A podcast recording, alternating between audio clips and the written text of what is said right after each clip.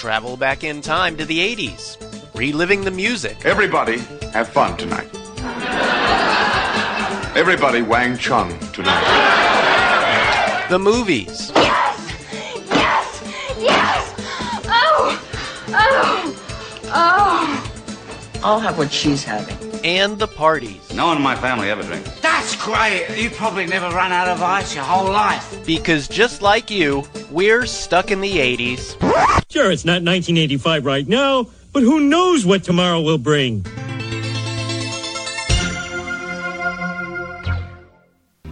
Come on, guys. Let's harmonize. I've been hearing it on the radio! Rudy, you did it! Well, hey, uh, oh, sure. Hey, hey, welcome to Stuck in the 80s. It's your host, Steve Spears. And Brad in LA. And can you listen to this song without thinking about raisins? Steve, not just any raisins. We're not talking about Oklahoma raisins or Rhode Island raisins. No, these are California raisins. Yep, it's our show on classic ad campaigns from our beloved decade. Don't you know that I heard it through the grapevine? Stuck in the 80s is a member of the CLNS Podcast Network. You can find our podcast on iTunes, iHeartRadio, Google Play, Spotify, Stitcher, and the CLNS Media mobile app. And you can listen to the podcast at the CLNS Media website. You can find it at clnsmedia.com. Steve, we wouldn't even try to tackle a topic this deep without two of our bestest podcast buddies. It's Jen with one N Hello. and Gayle in DC. Hello. So, Gayle, this was your idea for a show. Explain to people how you came up with it. Well, we were talking about the Super Bowl. There are many people who watch the game for the fun of the game, but there's also a lot of people who watch the show to see the commercials.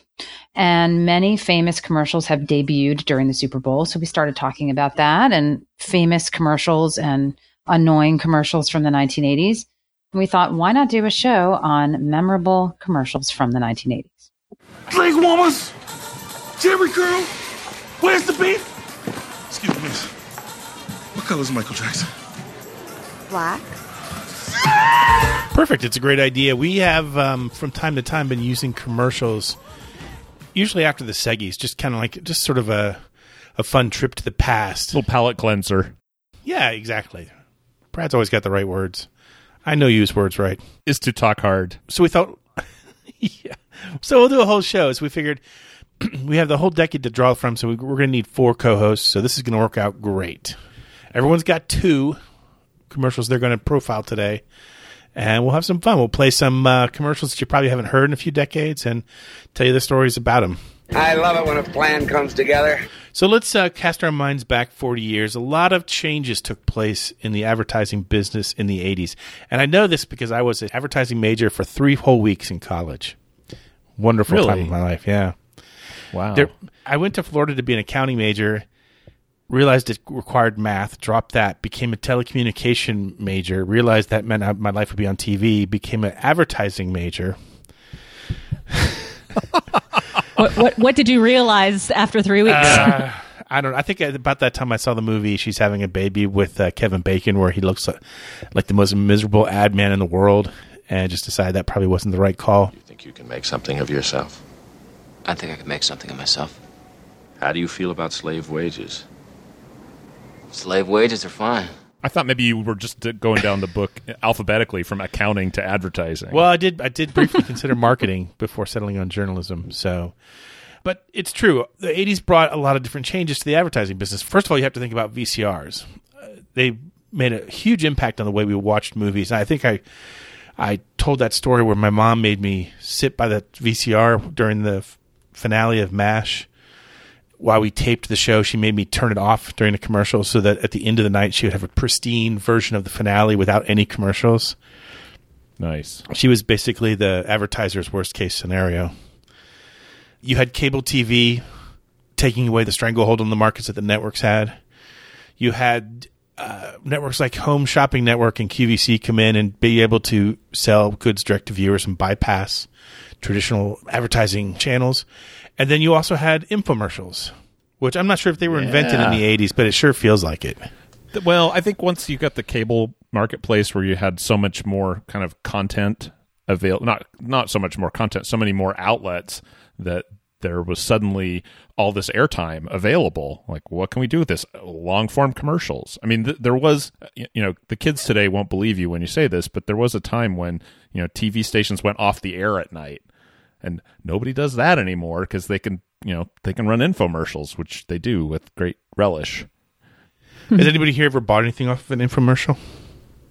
I don't think so. I think I bought something in the 90s. I'm trying to remember the guy's name. It was, uh, oh my gosh, I remember. Billy Blanks' Tyvo. sure. Yeah, yeah, of course. the fact that I just confess that is is, Uh, is very alarming to me. But yeah, so that's kind of a 90s thing. So move on. Everyone move on. I do remember that there was a time when I was, you know, helping feed the the youngins in the overnight, and you know maybe you'd have the TV on. That's when the infomercials on, and like at that hour, your brain isn't really firing quite right, and some of the stuff you're like. Oh yeah, I, I think I do need one of those. Like, like, how could I eat vegetables the old way? I need this new thing to prepare my vegetables. I, I never actually bought it though. Ginsu knives. That's 80s, right? Oh, that oh, happened yeah, in the yeah, yeah, 80s. absolutely. Yeah. I know. I Direct, bought- yeah, direct response advertising. That was Yeah. a big thing. Yeah. Well, Home Shopping Network used to be based in my hometown, so it's it's based in Clearwater. They have the big studios right there. I remember my mom was addicted to it. She would always be watching it, and the big thing that they sold in the early days were these rainbow Swiffers. I think they were called, or that's basically what they are. They're just basically dusters, but they were in rainbow colors, and they just sold like crazy. And we had about ten of them in our house all the time. so I know firsthand the the effects of what this stuff can do to your brain. But let's dig into some of our own favorites. So let's start with you, Jen. What's one of your favorite uh, ad campaigns from the '80s? Well, when we were talking about this topic, I, I sort of just l- let my gut lead me, and it led me to um, like what what was an earworm, and I just thought, you know, what's a commercial that I can't when I hear it stop humming it or singing it. I don't know if you know this one, but it's "Milk It Does a Body Good." Milk it does. Milk it does a body. Milk it does a body good. Oh, pass it on. What'd you say? Picks you up any time of day. Gives you fuel so you can play. Gives you calcium and vitamin D. It does. It's cool and clean. Can keep you fit. Can keep you lean. Milk it does a body good.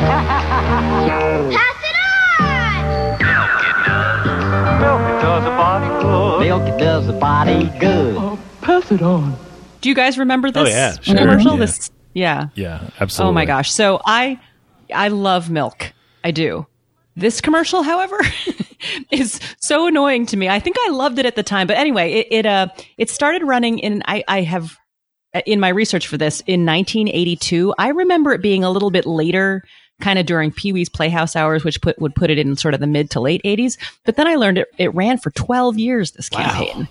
Holy. I know, I know. So if you That's remember, of it's sort of like this is- I know. Well, I, I think the commercials that we're going to talk about are going to probably have a lot of those earworms because easier on a podcast too. But if you'll remember that there was like kind of montages of like kids and goofy images of like singing at giraffes and multicolored cows and and sort of the idea often would be like little kids being bullied and then they would drink milk because it does the body good and then become big and strong and wear tank tops and bike shorts. That's what I recall.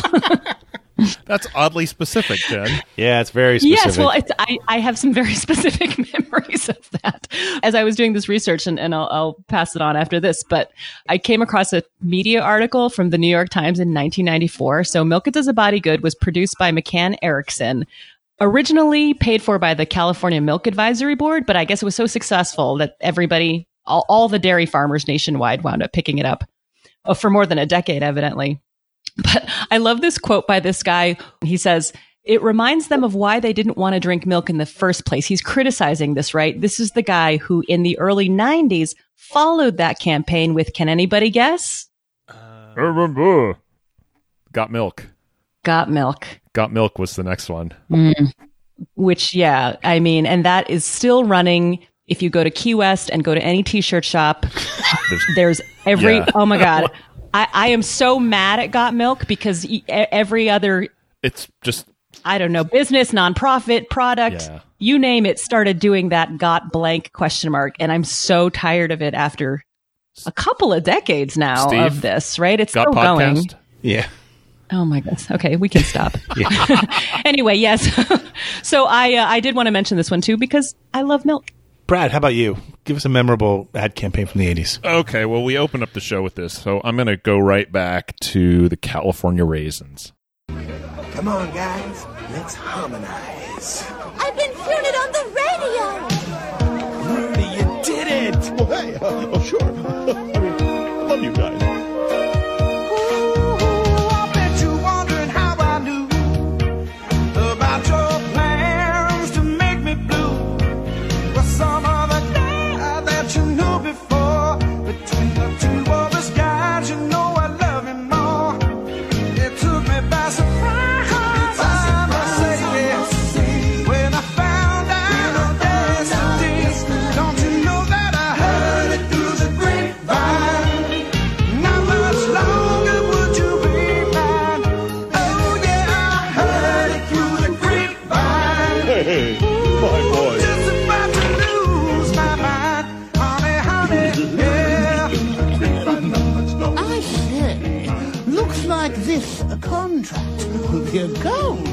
For me. I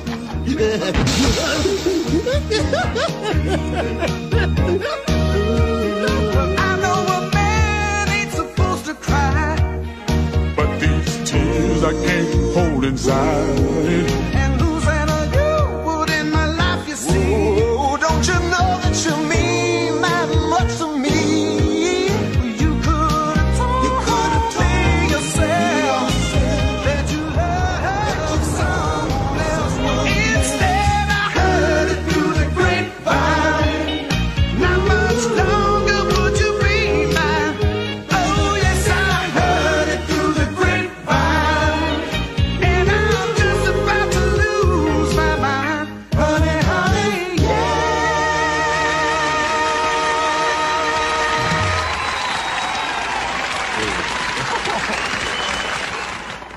Claymation Raisins singing Marvin Gaye songs. Eh, okay, yeah, let's let's throw that out there.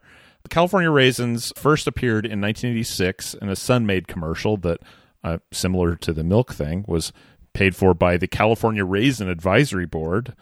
And after one of the ad writers in the in the room famously said, "We've tried everything but dancing raisins singing. I heard it through the grapevine." And it stuck? and it worked, much to everyone's surprise. The commercial and the characters became they were huge. They were everywhere, right? I mean, there were like giveaways at fast food restaurants. There were lunch boxes, notebooks, pencil toppers, blah blah blah blah blah. Not only were they in the commercials, uh, like I said, they spawned a primetime Emmy nominated TV special called Meet the Raisins, which was like a mockumentary. A, sh- a, forgot about that. short lived Saturday morning cartoon, only 13 episodes. And from the t- from the titles, it looks like it was kind of a Fat Albert type thing where you're going to learn a valuable lesson. And four, four studio albums of music, mostly covers, one of which was a, a Christmas album, of course. Got to do a Christmas album. So- And and this campaign, uh, much like Jen's milk campaign, it ran from 86 to 1998. Jeez. God. Yeah. Covering my face in horror just listening to the story. I have one tiny fun fact for you. The lead raisin, the lead singer raisin, was voiced by Buddy Miles, who probably kind of rude doing this, although I'm sure he was happy for the paycheck. He was a vocalist and a drummer who had performed with Jimi Hendrix, Carlos Santana, Parliament Funkadelic, and of course the California Raisins. Oh my gosh. The term lead raisin. Yeah. really brings it home, doesn't it? You really want that on your resume. I, I'm curious, J- Jen and Gayle, you, you both have children who are still gr- of growing age. Do you feed them milk and raisins still? Um, I'm not a big fan of milk, and my kids don't love it either. So I'm not very good about f- enforcing that because I have really bad memories of growing up and being forced to drink it. And I just think, oh yeah, Oh, no. I just oh, it makes me sick just thinking about it. So I I try, but not very hard. Can I ask a question? Yeah. What do your children eat with their cold cereal? Yeah, that's a good question. Like my son needs dry. He doesn't like it either. None of them like are big milk cereal fans. They'll either just have, I, Oh, I'll my actually put in my cereal. I just want it to be like wet enough that it's not dry, but like I like I never drink like the residue of the sugary residue at the bottom of the bowl. I just oh, oh my oh. god, Oh, that's the best part. A Just bowl of cold it. cereal in the morning is just the best. Oh, I love Oh. cold cereal. Yuck. Wow. So, so to your family, a bowl of raisin bran would probably be the worst evil on earth. Well, they don't mind raisins. raisins are fine, but no, Okay. sorry, it does not do this body good. I don't know. I think I drank a half gallon of it yesterday. I was just sitting there. Oh by the my television. gosh. It was skim. It's a lot. It was skim, but it was. Oh well. It was a then, lot. It was a lot of milk. I, for some reason, when the weather turns cold, that's all. That's all I want to drink.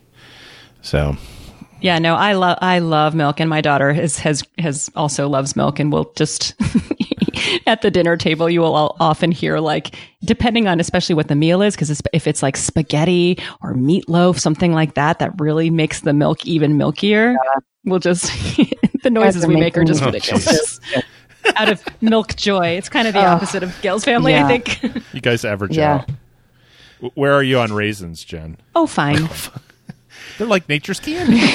yeah my daughter never bought that she's like mm, no. no, how about some actual candy? yeah Gayle, you're up. Give us a uh, popular ad campaign from the 80s that you connected with. Well, mine also deals with things that go into the body but do not make a body good. So I chose the PSA campaign. Podcasts? This is your brain on drugs, which was created and paid for by the Partnership for a Drug Free America. And it aired in 1987. Is there anyone out there who still isn't clear about what doing drugs does? Okay, last time. This is your brain. This is drugs.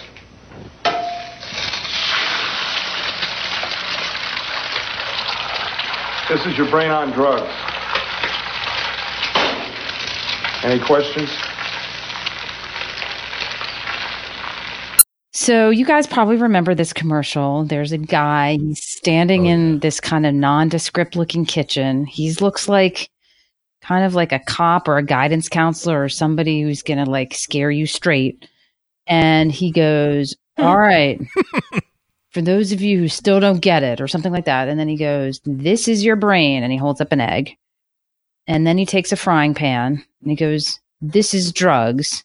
and the frying pan is hot and then he cracks the egg in the frying pan and the egg starts to fry and he goes this is your brain on drugs any questions and that's the whole campaign there was a 30 second there was like a 15 second which just had the egg and the voiceover it started airing in 1987 and i was kind of curious as i started doing research like who is the partnership for drug free america i never, never even knew what it was it's a new york city based nonprofit that runs campaigns to prevent teenage drug and alcohol abuse in the US. So, ad is clearly aimed at kids, and um, it used the goal. It was trying to scare people, so it didn't provide any information. Yeah. It didn't provoke any dialogue. Hmm. It just was. In, it it just had this hope that if you scared kids, they would just watch that ad and go, "Oh, I guess I shouldn't do drugs." I just say no. Oh, this is probably before just say no. Or No, I think it was after. This is Just after Say just No say is- no. No, this is after after Yeah, just say after. no. You're Reagan, right. The American Egg Board, not a fan because they thought kids were going to watch this and think eggs were bad. Man, we're covering all the breakfast foods. We got Right. milk, we got eggs. so, um, yeah. Did you guys think this was an effective campaign? Well, I was a kid when this came out, uh, sort of preteeny, and I never really got the seriousness of it. Like I never, I never quite understood what to do, or not. At least just say no is a very clear directive. Like, just if someone says, "Do you want drugs?" then you know what to say. But this always confused me. Like I got that it was that we we were meant not to take drugs. Like I understood that much, but I was also like, I don't okay like it, it really didn't it did it didn't make me think if i take drugs Yeah. my brain will get scrambled like Yep. i never Yeah. got that. It that seemed a little glib to me and does still. And obviously, that's kind of what they were going for is that one note. But I'm like, uh, really? Right. Made me want to go to Waffle House. That was about it. i know was- eggs are great There was actually a remake of this uh, in 2017. The commercial's called Fried Egg.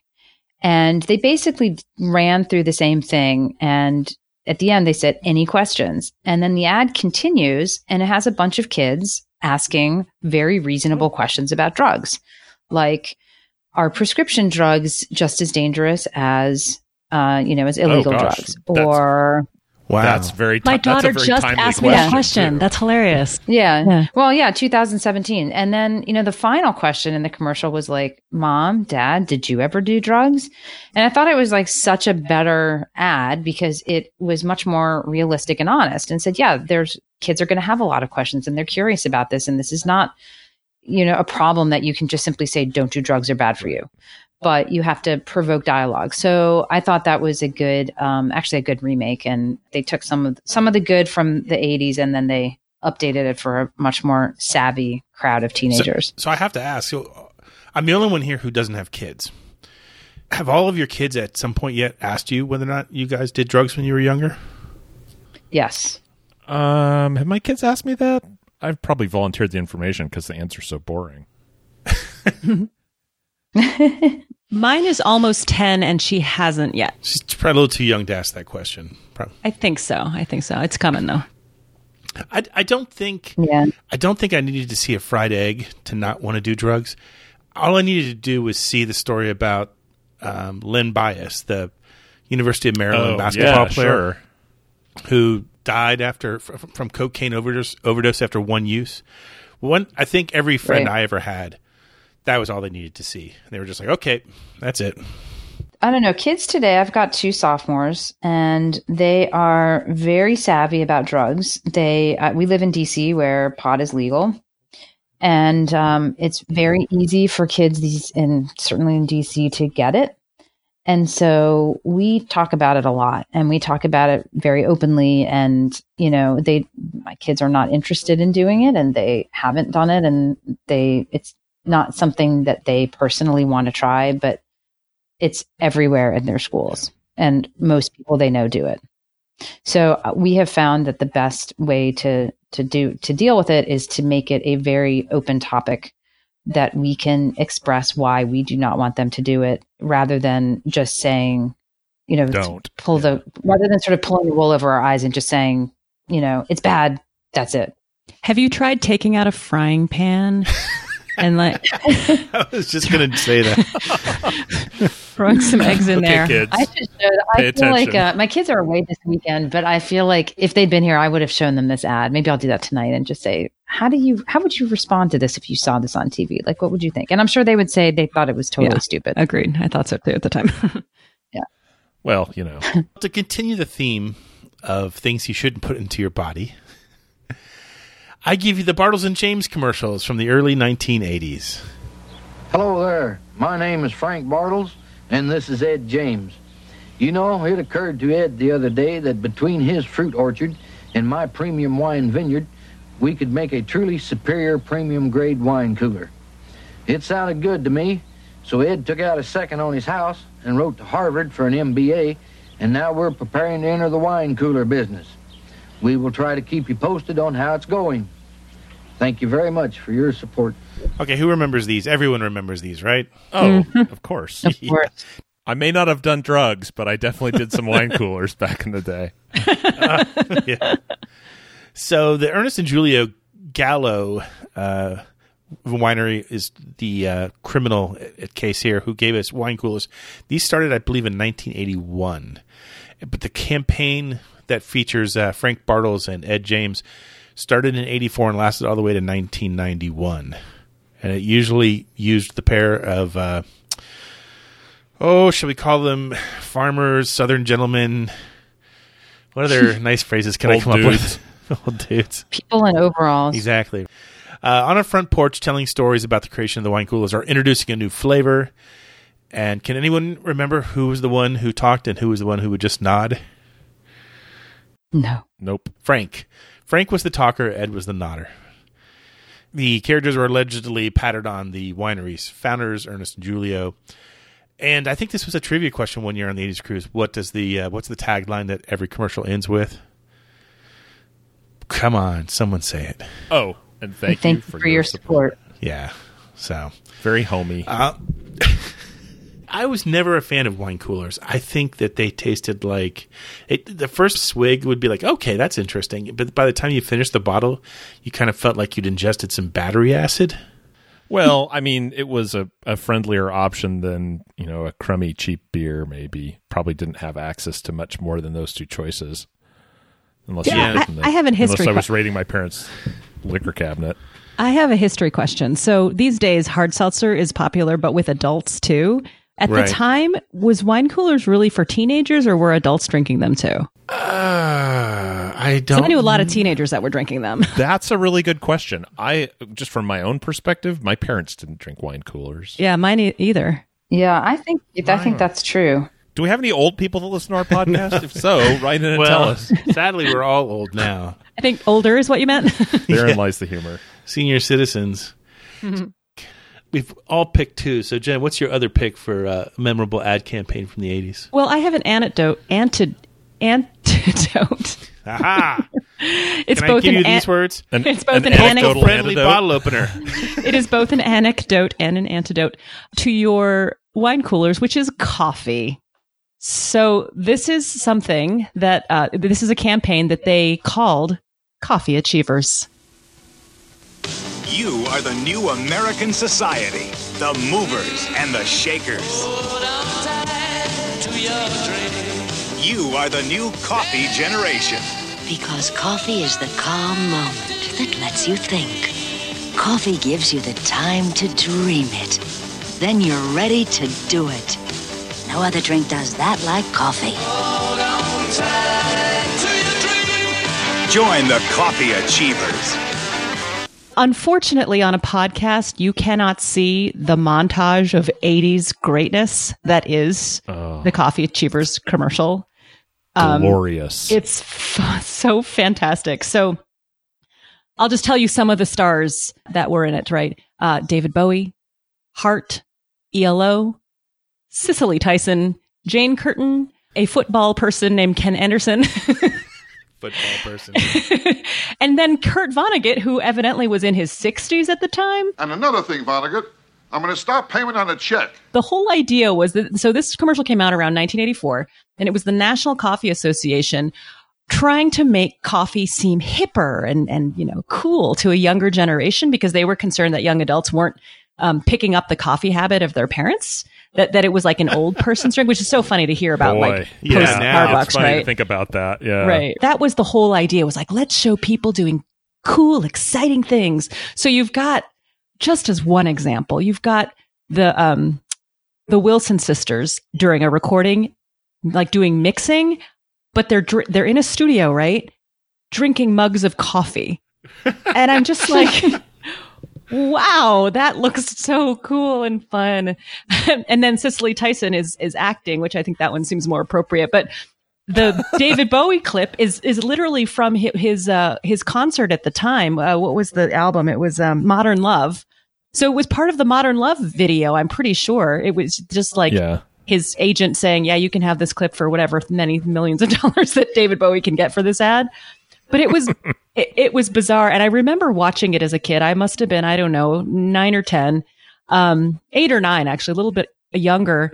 And to me, like everybody who's over 16 is like an old person to me. And I just assumed everyone just drank coffee. And I always thought it was Yuban that they were drinking because I remember that commercial really well, even though I, I think the, I think I would never drink Yuban ever. I thought that's what adults did. They just drank, drank Yuban. But I mentioned ELO earlier. The song is uh, Hold On Tight to Your Dreams. That was the music playing behind all these montages of people doing cool things and drinking coffees. So But- oh my gosh, this is From th- their wonderful album Time. Oh, love that album. Love that song.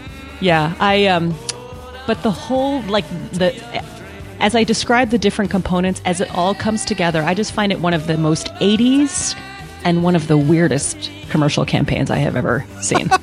I've never even heard of this campaign. Really? oh my Yeah. gosh, it, it used to be on in the evening a lot.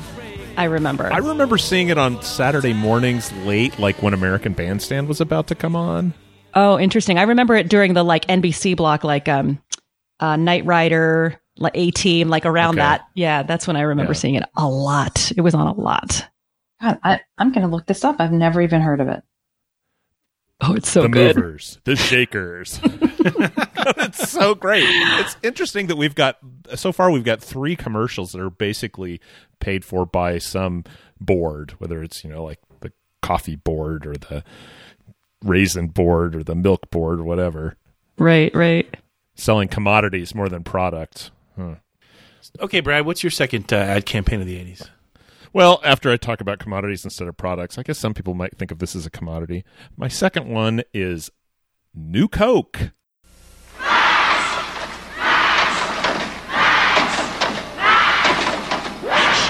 Is this a private party or can any store crash?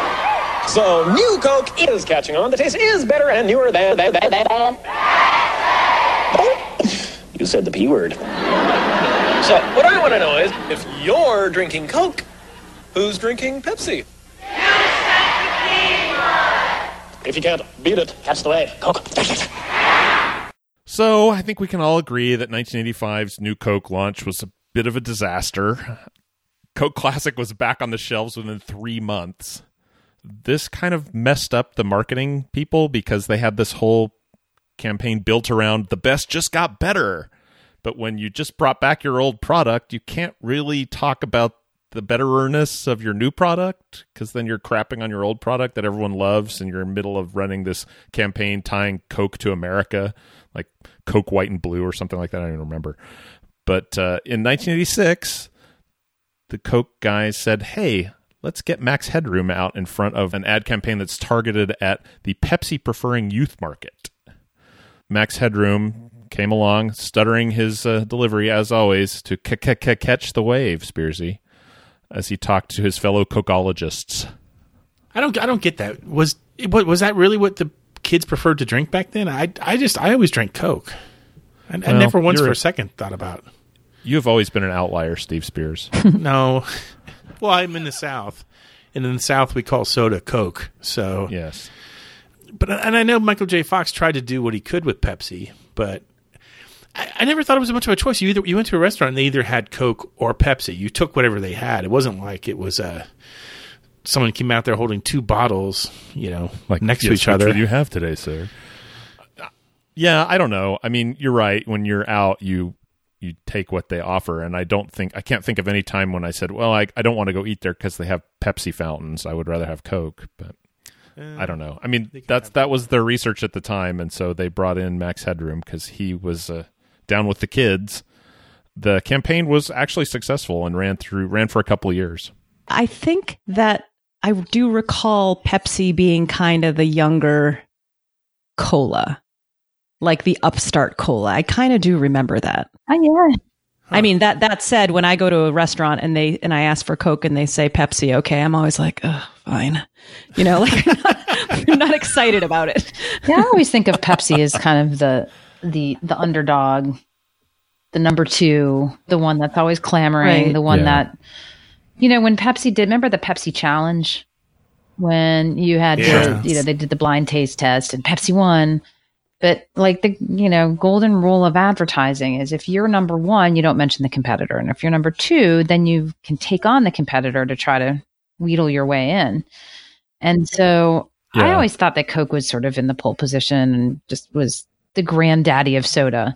And so when it came out with this Right. and had that big, very famous stumble with New Coke, it just seemed to me that they didn't, it was an unnecessary step for them to have taken. And it certainly did not pay off. Yeah. Yeah. I mean, it's interesting. To think back on famous Pepsi commercials. It's Michael Jackson setting his hair on fire. Now think back on famous Coke commercials. You've got, you know, I've like I'd like to teach Yeah. the world to sing and Mean Joe Greene. Yeah. and uh, you know, and stuff like this. So uh, it just I don't know if they just have better agencies Yeah. or what, but But uh, Madonna they was have a- Pepsi too. Was Michael J. Fox also? But- yeah, I oh, think you mentioned right. that, Steve. That wasn't he doing that commercial where he's trying to bring the neighbor a Pepsi or something? That's right. was that a beer Yeah. commercial? Yeah. Oh, Now I just want to be light a beer Pepsi. for eighth graders. my my favorite new Coke conspiracy theory was that the formula was changed intentionally, and they thought, oh, consumers will will be angry and they'll demand the return of the original, and then we'll bring it back, and and sales will go crazy. And the president of the company responded to that by saying, "We're not that dumb, and we're not that smart." that's good. That's That's a good great. answer. That's I really thought it was smart. brilliant. Yeah. Gayle, it's your turn. What's your second uh, memorable advertising campaign of the 80s? I don't think you can do a show about memorable campaigns without talking about Wendy's. It certainly is a big bun. It's a very big bun. Big fluffy bun. It's a very big fluffy bun. Where's the beef? Some hamburger places give you a lot less beef on a lot of bun. Where's the beef? At Wendy's, we serve a hamburger we modestly call a single. And Wendy's single has more beef than the Whopper or Big Mac. At Wendy's, you get more beef and less bun. Hey, where's the beef? I don't think there's anybody back there. You want something better. You're Wendy's kind of people. I think this is maybe one of the most famous of all commercials that came out of the 80s. This is the famous Where's the Beef commercial, where you had three women, older women, in a very strange looking fast food restaurant examining a hamburger that was placed on, on a plate in front of them. And the message is that Wendy's single hamburger has more meat in it than a McDonald's or a Burger King Whopper or I guess quarter pounder.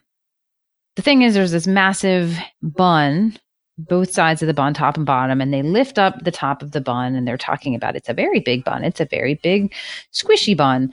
And there's this tiny little hamburger inside the bun. And then the famous line is Clara Peller, the actress, an 81 year old woman from Chicago, looks at the hamburger and goes, Where's the beef?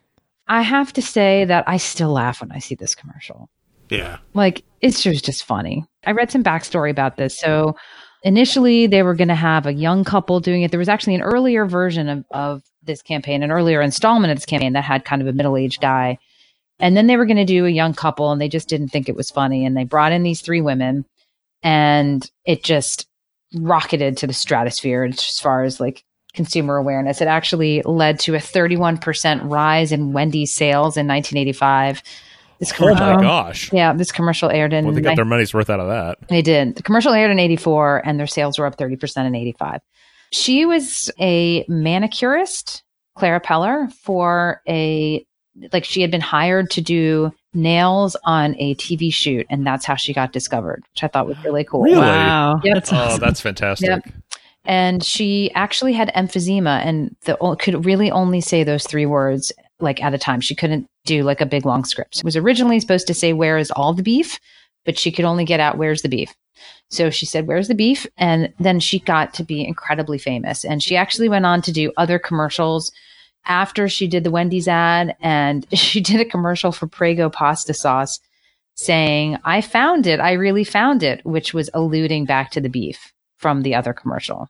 After she did that, Wendy's decided like maybe the campaign had run its course because they didn't want like other people capitalizing on this campaign. So that was the end of the uh, Where's the Beef commercial.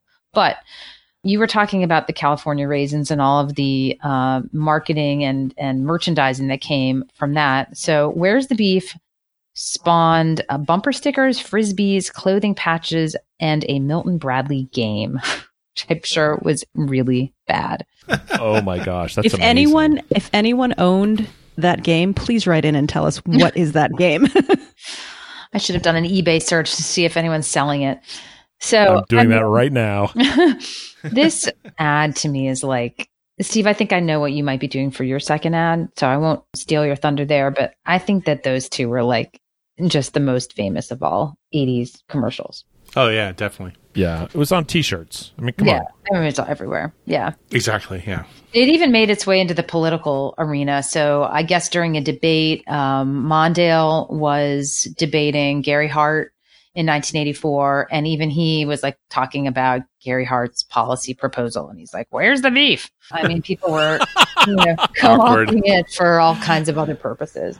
Claire Peller died in 1987, so she lived for three years after this commercial aired. I don't know if it's the time of day that we're recording the show, but like after every presentation, now I really want to go buy a burger, wash it down with some Bartles and James, and then have some milk in my coffee at the end of the day And some raisins.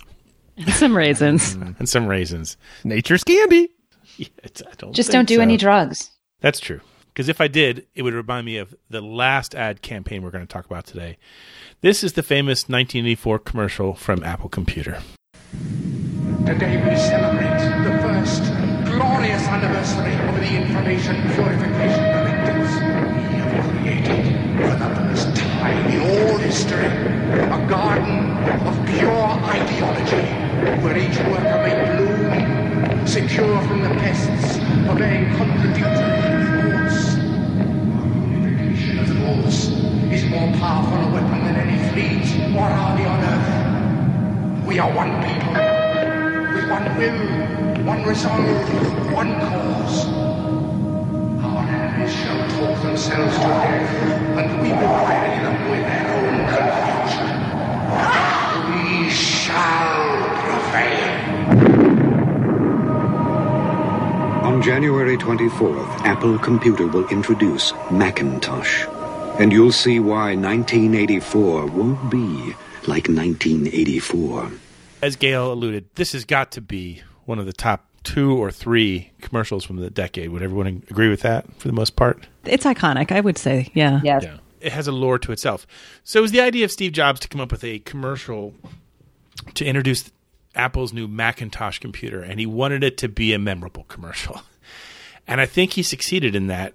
He took inspiration from George Orwell's book 1984, and the company created this amazing commercial. It's rumored that it only aired once on TV. Not exactly true. It aired only once nationally, and that was on Ah, Super Bowl Sunday on January 22nd, 1984, during the third quarter. Steve Jobs would later brag that more people will remember the commercial than the score of the game, which is largely true. Although I will say the Raiders did win 38 to 9 over the Washington Redskins. That was the first Super Bowl that was ever played in Tampa where I grew up. Hmm, so okay. we watched every second of it cuz we were just like any second you could catch a glimpse of oh I know where that is. Oh they're showing the the beach of Clearwater. Oh they're showing the high rises in Tampa. It also aired locally at a TV station in Twin Falls, Idaho in December so that the ad would qualify for all the year-end awards. Oh, funny. So there we go. It's like a short Oscar uh, Oscar run to get it into contention. Right. If you ever kind of wondered how the George Orwell estate thought of the commercial, well, they sued Apple for copyright for copyright infringement, and that is considered to be one of the real reasons why Apple only aired it once. There are other rumors that the Apple board of directors was not happy with the Macintosh computer, that um, it was it cost too much money to produce, it didn't meet its sales projections, and they didn't want to keep continue to keep airing a commercial that was promoting a product that they pretty much had lost faith in already. You can believe what you want to believe on that. For some reason lately, I'm addicted to movies about Apple Computer and Steve Jobs in, in those days. Uh, the Michael Fassbender one is on Netflix right now, I believe. That's an okay one, and it talks a little bit about the ad, and it talks about Apple rolling out its various products over the years. Did, did anyone here own an Apple computer in the 80s or a Macintosh? No, sir. Yes. Oh, wow. You had a Mac? I had, I think it was an Apple, was it a SE or Apple II or something? I don't think it. Apple II. No, I did have a Mac by the end of the 80s. Yes, I had a Mac in college. I had an Apple II clone hmm. called the Franklin Ace 1200 or something like that. Oh. and I think they got Sexy. the pants. They got the pantsuit off of them too. But that computer lasted me for all of high school and all of college, and then a couple years beyond that. So I've only ever seen one Macintosh in person, like the original one. Yeah. Our school newspaper in college, the front page designer got to use the only Mac that we had in the building to design the front page. It's so funny. There's that font um, that Macintosh used, and I feel like when I see that font on a screen, it takes me back to college. Like it was very Yeah. distinctive. The whole desktop, the whole like sort of way that Apple reconfigured how we organized files and how we, you know, uh, sort of interacted with the computer. That just, uh, to me, that is definitely very reminiscent of my college experience. I have a question for you guys. I'm thinking over the the list of ads that we just talked about. I think that the Apple ad is the only ad that does not feel like a- an 80s ad. Like the rest of these feel dated and and they definitely sort of are just reminiscent of the era, but I feel like if you saw that Apple ad today, with the exception of the product, it it could pass. Like I think it it could be something we would expect to see on TV now. Does anyone agree or disagree with that? Oh yeah, well, for sure. we certainly we certainly have our own uh, plenty of dystopias to reflect against now too. So Yes. the the setting would be familiar. I'm going to have a light disagreement and just say her silky shorts would pull me out and remind me that it, but that's just my 80s eagle eye. I don't think anyone else would uh, consider that to be an 80s um, flashback. It is kind of funny to think that at the time, the big competition that Apple was saying is going to take over is IBM. Yeah. Oh, what are they doing these IBM? days? That's a good point. They won. It just took them a little longer than everyone thought they would. I just want to pause for a moment in our conversation and remind everyone if you haven't watched it already, Halt and Catch Fire. I'm still trying to finish up the final season of that. Oh, so good. I'm also recommitted to watching The Americans. Oh, good for you. I want to rewatch, I think. So all all of your TV suggestions that are about 80s based series, I'm doing them. It's just taking me a little longer to It's get just taking you them. an entire decade. It's okay.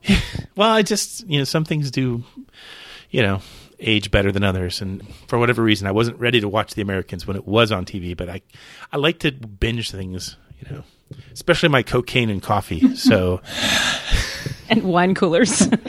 no, not wine coolers. Even even I have to draw the line somewhere. Hey, that's all the time we have for this week. If you have memorable ad campaigns that you remember from our beloved decade, please write us at podcast at sit80s.com. We swear we're ready. We're geared up to do a part two. But in the meantime, Gayle, Jen, Brad, and myself remain here, hopelessly stuck in the 80s.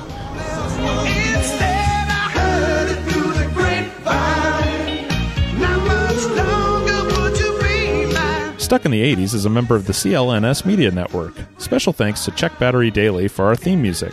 And don't forget to subscribe to the podcast on iTunes, Stitcher, or the CLNS Media mobile app.